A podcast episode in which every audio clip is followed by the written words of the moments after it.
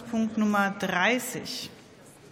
Hier geht es um die Beratung des Antrags der Fraktion der CDU-CSU mit dem Titel No Zero Industry Act zum Motor des Industriestandort Deutschland machen. Effizient, bürokratiearm.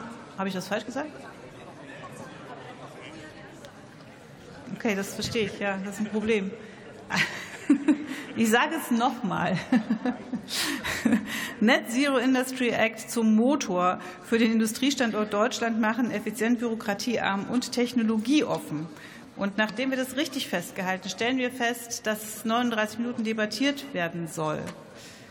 Und ich gebe das Wort Ralf Brinkhaus für die CDU-CSU-Fraktion.